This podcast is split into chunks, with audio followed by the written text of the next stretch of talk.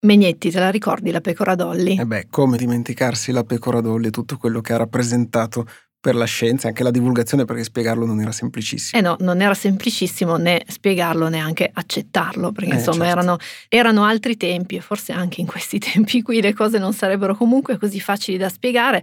Ne parliamo perché in questi giorni è morto Ian Wilmut, Eh sì.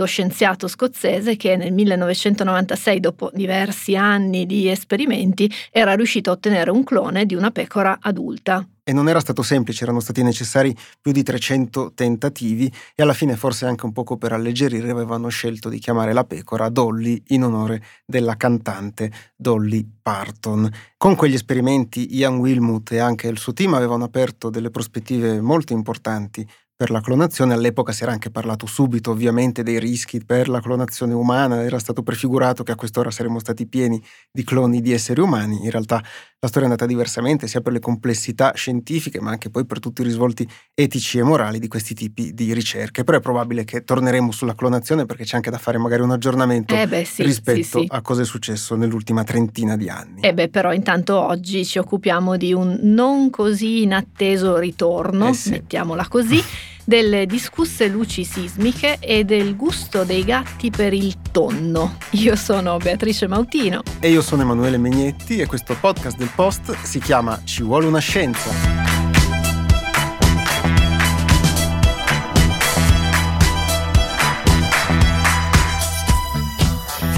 Eh certo Mautino, a leggere i titoli di giornale sembra di essere tornati indietro nel tempo, no? Già, Cioè, perché ti ricordi quando si litigava sui tamponi, sulle mascherine, poi usando anche le dichiarazioni degli esperti per dire una cosa oppure fargli dire il contrario di tutto. Speravamo di esserci anche lasciati un po' alle spalle tutti questi argomenti e invece qua a settembre 2023 stiamo un pochino rivivendo tutto, perlomeno sui giornali, anche se in un contesto che dal punto di vista della malattia è molto diverso e forse avrete anche intuito di che malattia stiamo parlando. eh sì, però prima di dirvelo dobbiamo mettere un po' le mani avanti e raccontarvi una retroscena di Ci vuole una scienza.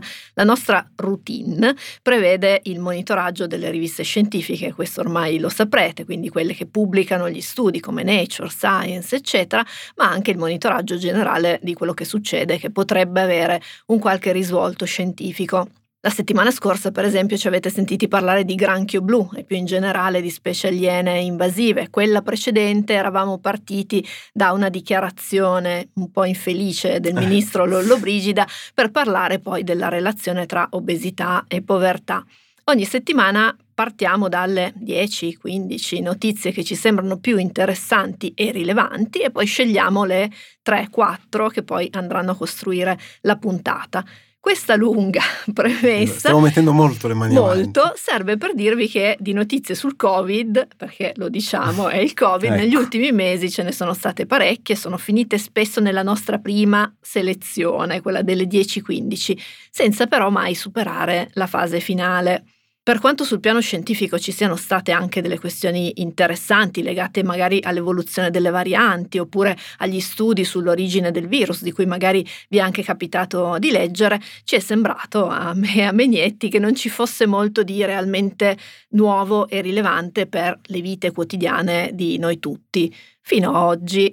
Eh sì, perché la stagione fredda si sta avvicinando, le scuole sono anche state riaperte e ne approfittiamo anche per salutare tutte le Eh sì. studentesse e gli studenti che ci seguono, volenti o nolenti, perché siamo finiti spesso anche nei compiti da Sì, casa di scusateci. diverse classi, esatto, sopportateci, grazie. Però appunto dicevamo, con l'arrivo della stagione fredda il coronavirus ha ricominciato a circolare molto e la campagna vaccinale per l'influenza e il Covid dovrebbe partire a breve, quindi ci sono comunque due malattie che si affacciano all'orizzonte che bisogna in qualche modo affrontare. Ci troviamo quindi in quella fase in cui le informazioni dovrebbero essere chiare ed esaustive, soprattutto da parte delle istituzioni sanitarie che devono anche tutto sommato convincerci a vaccinarci. E però invece eccoci qua coi titoli e le cose di cui parlavamo prima. Proviamo quindi a fare un po' il punto della situazione per quello che riguarda la diffusione del virus, anzi dei virus nelle diverse varianti e poi le misure in atto per cercare di contenerli e la campagna di vaccinazione qui e altrove come sta funzionando e come si stanno organizzando poi anche gli altri paesi. Partiamo dai dati diffusi dalla Protezione Civile e dall'Istituto Superiore di Sanità che ci dicono che nella settimana tra giovedì 31 agosto e mercoledì 6 settembre sono stati trovati 21.316 contagi da coronavirus, il 43% in più rispetto alla settimana precedente. Sono dati che danno un'informazione, come spesso fanno i dati, però è difficile capire se questa informazione sia utile per comprendere davvero come stanno andando le cose. Intanto parliamo di dati settimanali, perché come ricorderete ormai da un anno, a partire da ottobre 2022, è entrato in vigore il nuovo sistema di monitoraggio che non è più su base giornaliera, ma è su base settimanale, quello che una volta si chiamava bollettino.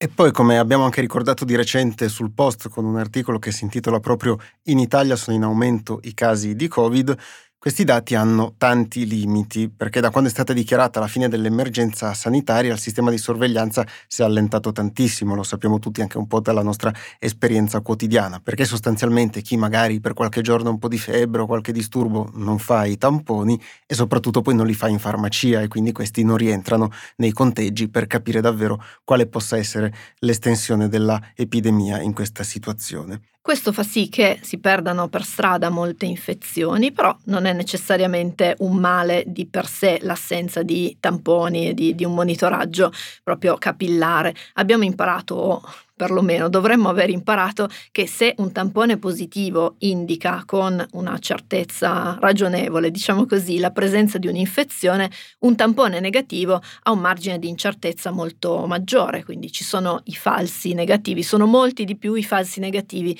dei falsi positivi.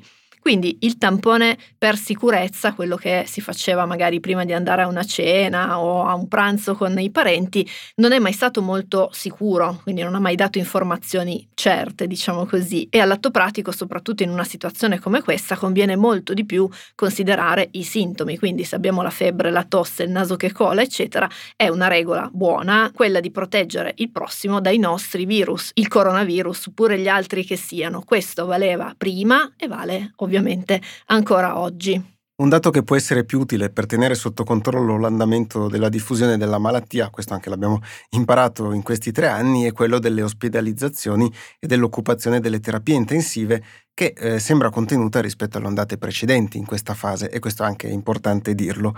Secondo l'ultimo aggiornamento che è stato pubblicato dalla Protezione Civile ci sono 49 persone ricoverate in terapia intensiva e in molti casi sono persone che sono già considerate fragili, quindi che hanno diversi problemi di salute e quindi sintomi che poi sono riconducibili anche al coronavirus.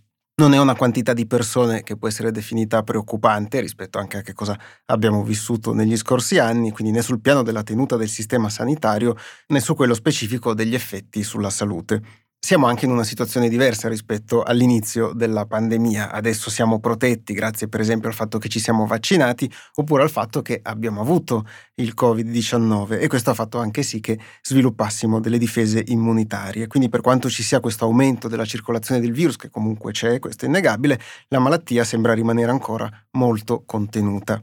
Tu Megnetti hai parlato di circolazione del virus, eh sì. però dovremmo dire di quale eh virus. Certo.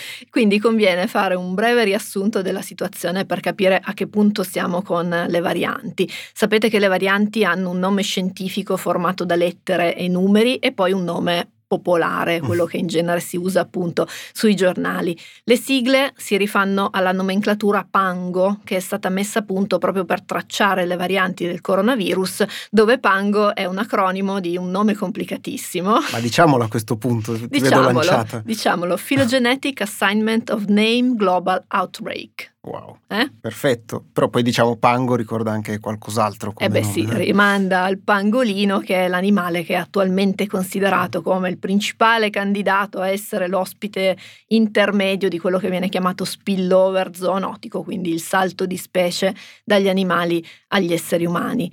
Pango poi nella, nella, pratica è un software che analizza le sequenze di queste varianti e poi le classifica sulla base della loro parentela, quindi la sigla ha un significato che sta a dire che uno è figlio dell'altro o cugino di quell'altro ancora. Esatto, una sorta di albero genealogico però delle varianti dei virus. E qualche mese fa, ve ne ricorderete, si parlava della variante Kraken. Mm che aveva questo nome un poco inquietante e che poi corrispondeva nel suo nome invece di catalogazione alla variante XBB.1.5, che comunque continua a essere in circolazione. Al momento però nel nostro paese la più diffusa è una variante diversa che fa capo a EG.5 ed è stata chiamata ERIS è stimata nel 24,2% dei contagi ed è anche la più rilevata in Europa, Stati Uniti e Asia, con una prevalenza globale del 26% circa. Entrambe queste varianti di cui parlavo poco fa sono figlie, se così potremmo dire, o comunque parenti strette di Omicron, che è la responsabile dell'ultima grande ondata di coronavirus nell'inverno del 2021. Poi ci sono anche le varianti che sono sotto osservazione perché sembrano essere un pochino più irrequiete rispetto ad altre. C'è per esempio BA.2.86, che è stata anche chiamata Pirola o Pirola, che è sempre figlia o comunque parente stretta di Omicron e che è stata già rilevata in almeno tre continenti. E ci si chiede se e quando arriverà anche da noi, perché come sappiamo queste varianti si muovono velocemente di continente in continente anche alcune caratteristiche tutte sue che la rendono abbastanza diversa dalle varianti che sono già in circolazione, con delle differenze che sono soprattutto nella famosa proteina spike, altro termine che abbiamo sentito dire tantissime volte in questi tre anni, cioè quella proteina che il virus utilizza per legarsi alle cellule, intrufolarsi e poi fare in modo che queste cellule facciano da fotocopiatrice e producano tantissime copie del virus. L'accumulo di mutazioni di questa variante specifica per il momento non sembra avere effetti sulla gravità dei sintomi della malattia, ma potrebbe avere un effetto sull'efficacia dei vaccini che, lo ricordiamo, funzionano stimolando la produzione di anticorpi specifici contro alcune parti del virus. Quindi se il virus cambia, gli anticorpi potrebbero non riuscire a lavorare bene. Per ovviare a questo inconveniente, le aziende farmaceutiche hanno prodotto delle versioni aggiornate, un po' come i software, eh sì. formulate per colpire più da vicino le varianti attualmente circolanti e per fornire una migliore protezione contro la malattia. L'11 settembre, quindi pochi giorni fa, la Food and Drug Administration statunitense ha approvato e autorizzato i nuovi vaccini Covid specifici per la variante XBB.1.5, quindi la Kraken, che era dominante quando avevano iniziato a lavorarci, perché insomma ci, ci, ci si mette un tecnici, po'. Certo. Si tratta di vaccini monovalenti, quindi specifici contro questa variante, perché a differenza dei richiami precedenti che erano stati autorizzati e utilizzati, non includono la protezione contro il virus originale, quello che aveva causato le infezioni in Cina, poi diffuse in tutto il mondo più di tre anni fa. E dai primi esperimenti effettuati dalle aziende farmaceutiche sulla protezione di questi nuovi vaccini nei confronti delle varianti più recenti, come per esempio BA.2.86 di cui parlavamo prima, i dati sembrano incoraggianti e sembra che siano efficaci, tanto che il 12 settembre i Centri per il controllo e la prevenzione delle malattie negli Stati Uniti hanno raccomandato la vaccinazione a tutte quelle persone di età pari o superiore a sei mesi, ovviamente negli Stati Uniti. Qui da noi in Italia le cose saranno un po' diverse. Intanto perché il board del calendario per la vita, che è formato da diverse istituzioni scientifiche e sanitarie, che comprende la Federazione Italiana dei Medici di Medicina Generale, ha preparato delle raccomandazioni per la campagna di vaccinazione anti-Covid-19 per l'autunno-inverno 2023 nelle quali viene raccomandata la somministrazione di una dose di vaccino anti-SARS-CoV-2, cioè il coronavirus, di nuova formulazione, in modo che dia protezione contro XBB.1.5 a partire già dall'autunno di quest'anno. La raccomandazione per tutta la popolazione che abbia un'età superiore ai 60 anni e ai soggetti di età superiore ai 6 mesi con varie patologie croniche e quindi in generale alle persone che vengono definite poi complessivamente come fragili. Oltre a questi poi eh, sono anche comprese le donne in gravidanza e gli operatori sanitari che non sono stati immunizzati negli scorsi 12 mesi. Si parla di raccomandazione e non di obbligo, è bene dirlo perché insomma in passato si è parlato molto anche di obbligo, non si parla però nemmeno di divieti e anche questo è bene dirlo. L'approccio è simile a quello della raccomandazione per il vaccino antinfluenzale che è rivolto principalmente ad alcune categorie ma non è obbligatorio per queste categorie ma non c'è nemmeno il divieto di farlo per chi non vi rientra ovviamente. All'inizio della puntata dicevamo che a leggere i giornali sembra di essere tornati indietro nel tempo. La realtà è che le cose sono davvero molto diverse rispetto all'inizio. Il virus che provoca il Covid è ormai fra noi ed è pressoché ormai impossibile che scompaia del tutto. Si è aggiunto, possiamo dire così, al gruppo dei virus che ogni anno, a seconda delle stagioni, incontriamo, un po' come l'influenza, con un andamento che è fatto di momenti di crescita della diffusione e poi anche di momenti un po' più più di calma. Questo non significa che vada tutto bene o che si debba sottovalutare, nessun virus dovrebbe mai essere sottovalutato, significa però che dobbiamo imparare a maneggiarlo, anche dal punto di vista della comunicazione. E tra l'altro ne ha parlato di recente Ellen Broswell in un articolo della rivista Stat, che si occupa proprio di medicina, con un titolo che già rende bene l'idea, e cioè in mezzo a un altro aumento dei casi è iniziata la nuova normalità di Covid specificando proprio come nei primi anni della pandemia ci siamo concentrati molto sulla fine, quindi guardando con speranza che finisse tutto questo, ma anche con un pochino poi di esasperazione perché questa fine non arrivava mai e questo forse ci ha impedito di immaginarci un futuro con il coronavirus, che è quello che saremo destinati ad avere. E pensare a una convivenza con il virus significa discutere di misure di contenimento, per esempio. Però, come ci ricorda anche l'articolo di Stat, è impossibile farlo adesso, o almeno è molto difficile, perché la sola idea della parola coronavirus, o proprio di parlarne, come anche ci siamo posti io e Mautino questo problema quando abbiamo scelto l'argomento della puntata, tende un po' a farci scappare da tutt'altra parte e pensare a qualcos'altro. E in più aggiungiamo anche che il linguaggio utilizzato nella comunicazione contribuisce poi a questo bisogno di rimozione. Parlare di impennata dei eh. casi, per esempio, è scorretto perché dà l'idea di un aumento preoccupante che rimanda immediatamente al periodo in cui l'impennata c'era davvero e gli ospedali non riuscivano a gestirla. Già parlare di ondata, come abbiamo fatto noi oggi, dà un'idea diversa di qualcosa che arriva regolarmente, come l'influenza, ci dicevamo, e che deve essere gestita proprio come l'influenza viene gestita, prendendo decisioni sulla base di quello che siamo oppure non siamo disposti a fare per cercare di mitigare i danni. Il rischio della comunicazione attuale, o almeno uno dei rischi della comunicazione attuale, quella che inventa nomi inquietanti come appunto Kraken, che alza i toni del dibattito pubblico, come vediamo sulle pagine dei giornali, è quello di indurre alla fuga, come dicevi, di rimandare decisioni che potrebbero aiutare a contenere la diffusione e alla fine di arrivare di nuovo impreparati alla prossima pandemia. And now to Morocco, as the desperate search for survivors of Friday's devastating earthquake continues. Son algunas consecuencias de ese potente terremoto que ha hecho temblar Marruecos Les destructions sont importantes dans les ruelles et les habitations du Mela, l'ancien quartier juif de Marrakech. Nella notte tra venerdì 8 e sabato 9 settembre in Marocco c'è stato un terremoto di magnitudo 6.8 che ha causato tantissimi danni e la morte di almeno 2900 persone, almeno secondo le stime più recenti che però non sono ancora definitive.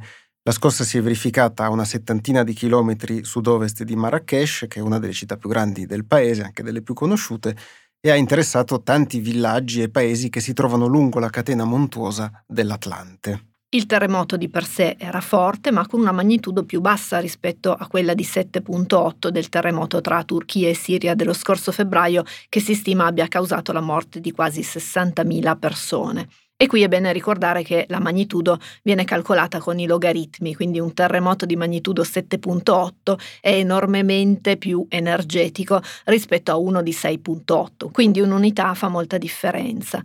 I grandi danni sono stati soprattutto una delle conseguenze della presenza di un gran numero di edifici costruiti senza criteri antisismici e che quindi non potevano reggere alla sollecitazione di un terremoto di quel tipo e questo purtroppo è una di quelle cose che capitano spesso, insomma i danni sono quasi sempre dovuti alla presenza di costruzioni. Eh sì, e nell'ultima settimana sono state pubblicate anche tante analisi e spiegazioni sulle cause del terremoto in Marocco, ricondotte a fenomeni già noti legati a come è fatta in definitiva la Terra. E qui per riassumere molto velocemente possiamo dire che la crosta terrestre, cioè la parte più esterna del pianeta su cui poggiamo i nostri piedi, è formata da un certo numero di placche tettoniche.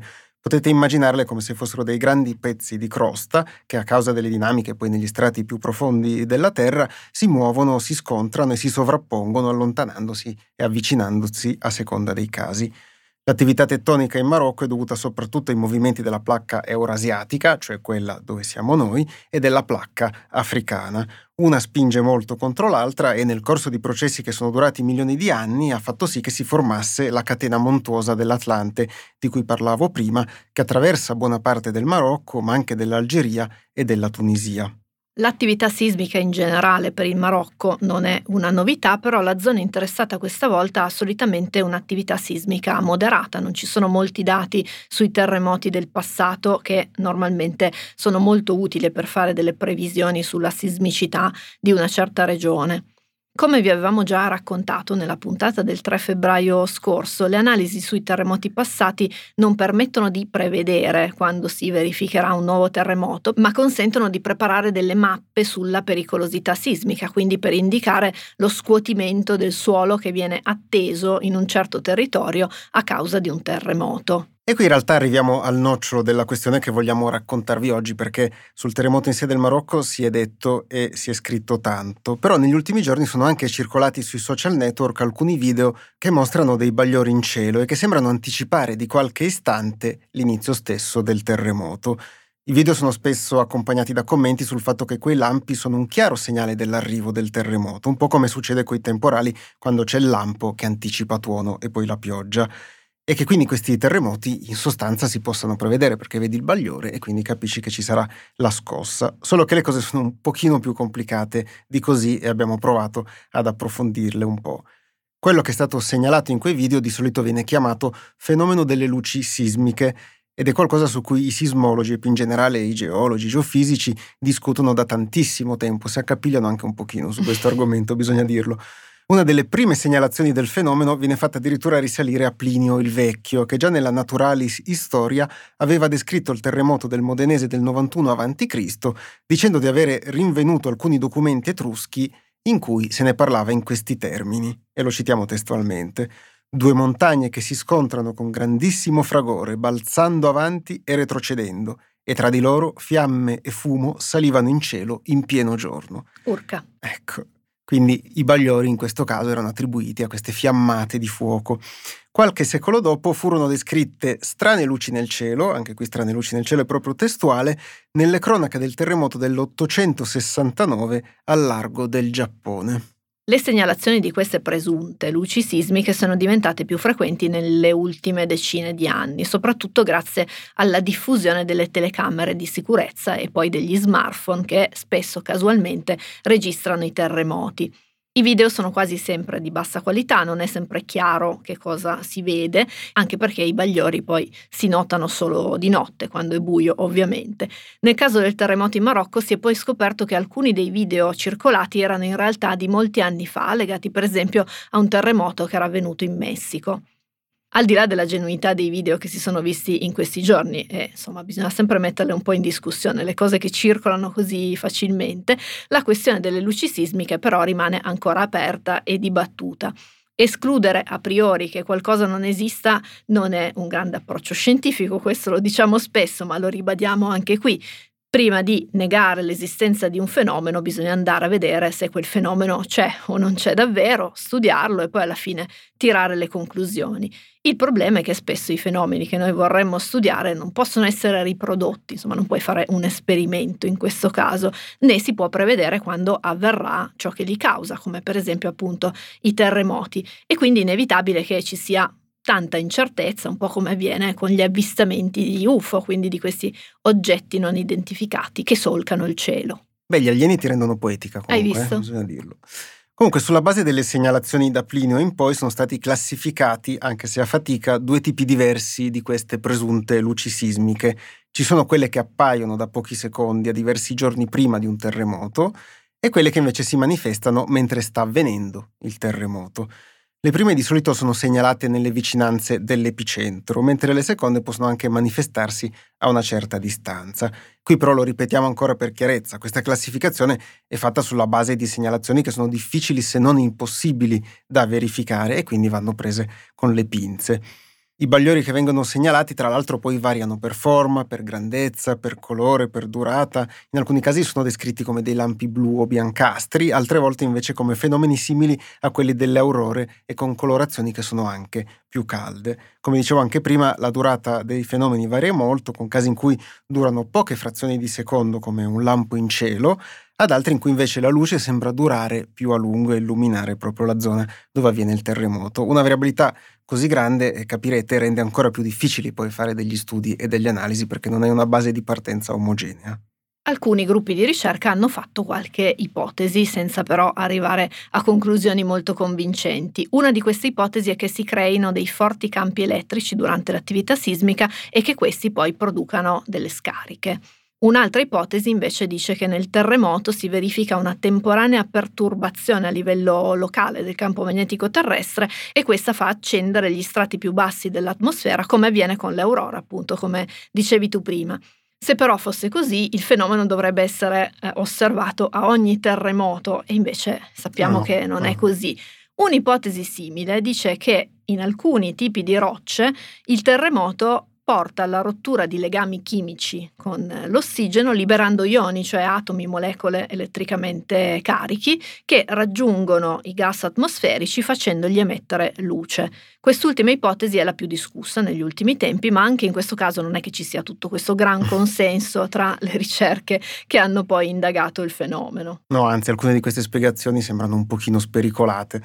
E il fatto che ci siano relativamente poche ricerche e che queste dicano cose molto diverse è comunque di per sé già un indizio, che sembra anche andare nella direzione di una delle frasi che viene spesso attribuita a Ray Hyman, che è famoso specialmente per i suoi lavori sulla parapsicologia e le affermazioni sul paranormale, che dice testualmente non provare a spiegare qualcosa fino a quando non sei sicuro che ci sia qualcosa da spiegare. Che è un approccio anche un po' piemontese alla vita, no? sì, esatto. È l'Istituto Geologico degli Stati Uniti, che è tra i più importanti al mondo, sembra essere un pochino di questa idea, perché siamo andati a spulciare sul loro sito, che ha tantissima documentazione, e l'approccio che viene mantenuto su questo aspetto è estremamente cauto e il sito stesso segnala che il tema è dibattuto e che molti geofisici dubitano del fatto che le segnalazioni siano solide a sufficienza per occuparsi del fenomeno. Molte delle segnalazioni potrebbero poi essere spiegate in modo molto più semplice, per esempio i bagliori osservati potrebbero essere dei semplici lampi all'orizzonte di un temporale che magari avviene lì sulla zona interessata dal terremoto. Questo fenomeno si può verificare perché in alcuni casi è sufficiente ricostruire il passaggio delle perturbazioni nella zona per confermare questa circostanza. I bagliori possono poi essere causati dal cedimento e dalla rottura di alcune infrastrutture, a cominciare da quelle per il trasporto dell'energia elettrica, insomma cade il traliccio e, e vedi il bagliore. Alcuni casi di presunte luci sismiche sono stati spiegati con dei cortocircuiti e delle esplosioni dei trasformatori impiegati sulle reti elettriche o ancora con il danneggiamento di tralicci con la formazione di archi elettrici che nel caso dell'alta tensione possono essere molto luminosi. E pensare di prevedere i terremoti grazie alle luci sismiche appare improbabile, se non proprio impossibile, almeno allo stato attuale delle conoscenze. Poi per carità è comprensibile che quando c'è una scossa molto forte come è avvenuta nel Marocco ci sia chi spera di trovare il modo per prevedere eventi dagli effetti così devastanti. Però con le conoscenze attuali in generale, e questo è bene ripeterlo come l'avevamo già raccontato a febbraio, non possiamo prevedere i terremoti, però in compenso possiamo fare la prevenzione costruendo edifici con criteri antisismici e quindi palazzi e infrastrutture che siano in grado di resistere alle forti sollecitazioni che si possono verificare durante un terremoto. E le tecnologie per farlo, e questo è bene ricordarlo sempre, esistono e quando vengono impiegate diventano la prima e più importante difesa contro i terremoti, perché la pericolosità sismica non può essere diminuita, questo anche lo sappiamo. Invece il rischio di finire tra le macerie di un crollo, sì.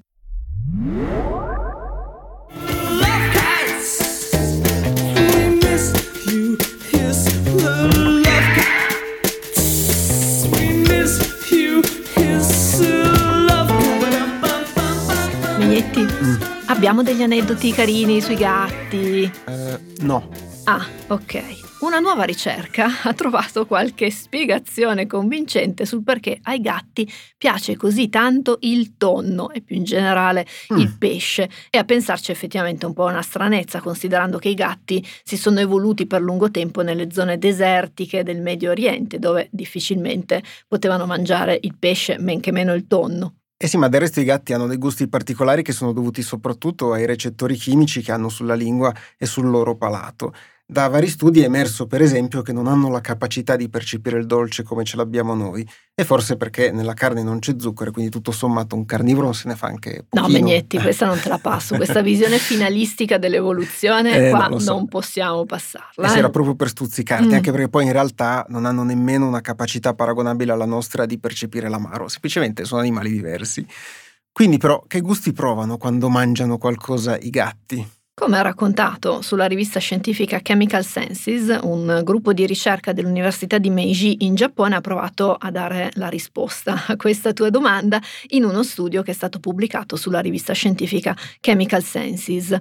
Questo gruppo di ricerca ha analizzato la lingua di un gatto e ha rilevato la presenza dei geni TAS1R1 e TAS1R3 che sono noti per rendere possibile la percezione dell'umami. Fino a una trentina di anni fa non si parlava molto di umami, però oggi viene considerato alla stregua degli altri gusti fondamentali che sono amaro, acido, salato e dolce. È la sensazione che abbiamo quando mangiamo qualcosa che ha il glutammato, quindi alimenti come la carne, come il formaggio, la salsa di soia oppure oppure il pesce fresco e conservato. E dopo questa prima scoperta, analizzando appunto un campione di un gatto, il gruppo di ricerca ha sottoposto 25 gatti a un particolare test, cioè hanno preso i gatti e poi li hanno fatti bere da delle ciotole contenenti soltanto dell'acqua oppure dell'acqua alla quale avevano aggiunto dei composti noti per essere presenti nei cibi che stimolano la percezione dell'umami. Durante l'esperimento i gatti hanno dimostrato di avere una forte preferenza per quelle ciotole che avevano gli elementi dell'umami al loro interno, tanto da far ipotizzare al gruppo di ricerca che per i gatti l'umami sia qualcosa di paragonabile alla nostra tendenza a preferire il dolce quando lo percepiamo. E nei test è poi anche emersa una netta preferenza per le ciotole che contenevano istidina e inosina monofosfato, che sono due sostanze presenti in concentrazioni molto alte nel tonno. La ricerca è stata presentata su alcuni giornali come una curiosità, una stranezza e basta, mm. quelle che io e Menietti chiamiamo le notizie balenghe, esatto, usando un piemontesismo, però potrebbe avere degli sviluppi interessanti, intanto perché ci porta qualche elemento in più per studiare la percezione dell'umami negli esseri umani, inoltre andando proprio sul finalistico, questa sì. volta davvero, i composti che ingolosiscono i gatti potrebbero essere aggiunti ad alcuni farmaci veterinari in modo da convincerli a mangiare senza morsi, graffi e quelle sì. cose che fanno i gatti esatto. quando vuoi fargli fare qualcosa che loro non vogliono fare. Cioè praticamente tutto, perché certo. non vogliono mai fare niente. Come ha spiegato anche il sito di Science in un articolo che raccontava di queste scoperte, non sappiamo invece ancora spiegarci bene come i gatti abbiano maturato questa grande preferenza per il tonno e in generale per il pesce, per i motivi che vedevamo anche prima, dal fatto che si sono evoluti in aree desertiche, dove i pesci non ce n'erano. Da alcune illustrazioni dell'antico Egitto sappiamo che però già 3500 anni fa i gatti mangiavano i pesci ed è probabile che nei secoli seguenti avessero poi affinato questo loro gusto perché eh, si adattavano a vivere nei porti medio orientali dove veniva sbarcato del pesce, poi magari c'erano degli scarti e si nutrivano di questi. Secondo alcuni gruppi di ricerca può darsi che questa dieta abbia favorito i gatti che si nutrivano appunto di pesce rispetto agli altri e abbia poi portato allo sviluppo delle cose che vi abbiamo raccontato di questa ultima ricerca. E siamo arrivati alla fine anche di questa puntata, però prima di salutarci Mautino deve assolutamente raccontarci un aneddoto su Ray Hyman di ah, cui sì, parlavamo no, prima. Non sui gatti ma su Ray Hyman, perché appunto Ray Hyman, grande studioso del paranormale e delle pseudoscienze, mm. molti anni fa a un convegno mondiale degli scettici ecco. ha confessato di essere un appassionato prestigiatore e quindi ha detto farò un numero sul eh, palco di certo. fronte a centinaia di scettici. Cosa mai potrà andare storto? ha preso delle, delle corde, ha iniziato eh. a fare dei nodi, a girarsele attorno e il gioco era che in teoria si sarebbe dovuto liberare facilmente. Sì. Non è andata esattamente così, l'hanno dovuto portare fuori perché non riusciva più a liberarsi, sembrava un salame. Ecco, ricordiamo che in sala c'erano molti scettici sul fatto che eh, ce la potesse sì, fare. Esatto, è stata la dimostrazione proprio sperimentale. Se siete anche voi scettiche e scettici, ricordatevi che di una cosa potete essere certe e certi, e cioè che la settimana prossima ci sarà una nuova puntata di Ci vuole una scienza. Speriamo. Certo.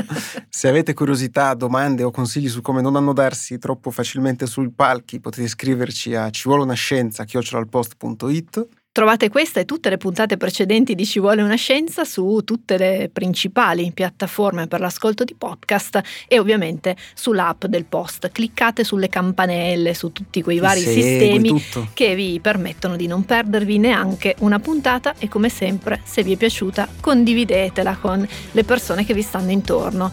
Noi ci sentiamo venerdì prossimo. Ciao. Ciao!